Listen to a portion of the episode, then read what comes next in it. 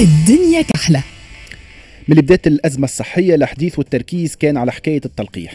أي سيدي بعد برشا أخذ ورد وبرشا مشاكل جانا التلقيح. لكن الإشكالية بقات على زوز مستويات. المستوى الأولاني هو من جانب الدولة والسؤال اللي يطرح هل تمكنت أنها تقنع المواطنين بالذهاب لمراكز التلقيح؟ أو على الأقل الأغلبية منهم. على خاطر. فما مختلف في البلدان العالم كي نعملوا طلع عليهم فما استراتيجيات تحطت باش يتم الوصول لفئات بعينها من المجتمعات وباش يتم ضمهم للمجموعات المقتنعة بمسألة التطعيم لأنه المسألة متعلقة أساسا بمفهوم العيش المشترك.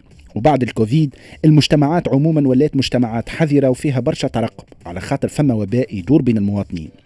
والحكومات زادة ولات أمام تحدي الإقناع بضرورة التلقيح كيما بالضبط التحدي متاع جلب التلقيح ولا التحدي على متاع الحرص على تطبيق البروتوكول الصحي.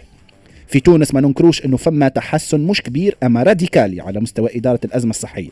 لكن على مستوى حملة التطعيم كيف نشوفوا تصريح كما متاع مدام ايناس عيادي عضو لجنة التلقيح بديوان وزارة الصحة اللي أكدت إنه أكثر من 50% من التوانسة يتخلفوا على موعد التلقيح. معناها نص المعنيين بال vaccin ما يمشيوش لسبب أو لآخر. justement الحكاية لسبب أو لآخر هذه. في ظل الاستحقاقات القادمة وأقربها العودة المدرسية والعودة للنظام نتاع زوز حصص في الإدارات معناها الأرقام اللي ماشية نحو الاستقرار والانفراج من شروط تواصلها إنه يكون فما تقدم في حملة التطعيم وبصفة أدق محاولة لرصد خارطة المناطق والمواطنين اللي عندهم إشكالية مع اللقاح بطريقة أو بأخرى.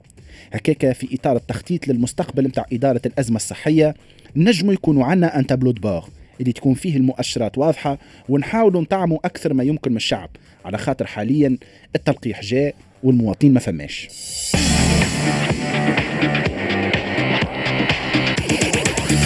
الدنيا كحلة.